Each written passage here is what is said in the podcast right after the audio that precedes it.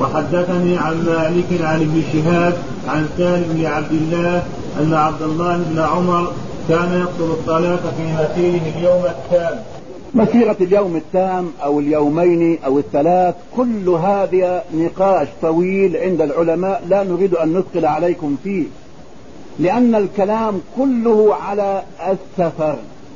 ما هو السفر الذي تقصر فيه الصلاة؟ فبعض الناس أخذ مطلق سفر. كما جاء عن ابن حزم لو ميل واحد أنه يقصر الصلاة. يعني لو راح يصلي في قبة يقصر الصلاة. هذا المذهب ابن حزم وهذا خطأ. لأن الرسول صلى الله عليه وسلم كان يخرج إلى قباء وكان يخرج إلى الغابة وكان يخرج إلى بني بياضة كان يصلح بين القبائل وكان يخرج إلى ضواحي المدينة ما كان يقصر الصلاة. فكيف نقول بهذا الكلام؟ وليس الخروج إلى مسافة من يسمى سفر اللغة لا تسمي السفر إلا ما فيه الإسفار.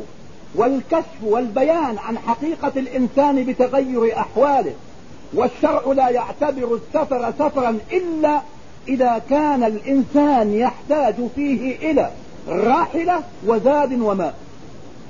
فما تحتاج فيه إلى الراحلة والزاد والماء يقال له سفر. لكن إذا كنت تبغى تروح بيرعى هنا عشرة كيلو.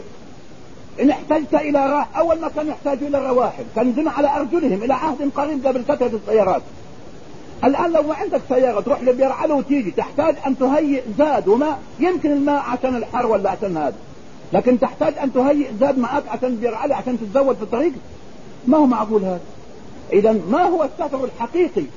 فإذا كان الأمر الخلاف مسيرة يوم مسيرة يومين مسيرة ثلاث كما جاء في حديث المسح على الخفين أو كان كم كنتم تمسحون؟ قال آه، رخص للمسافر إيش؟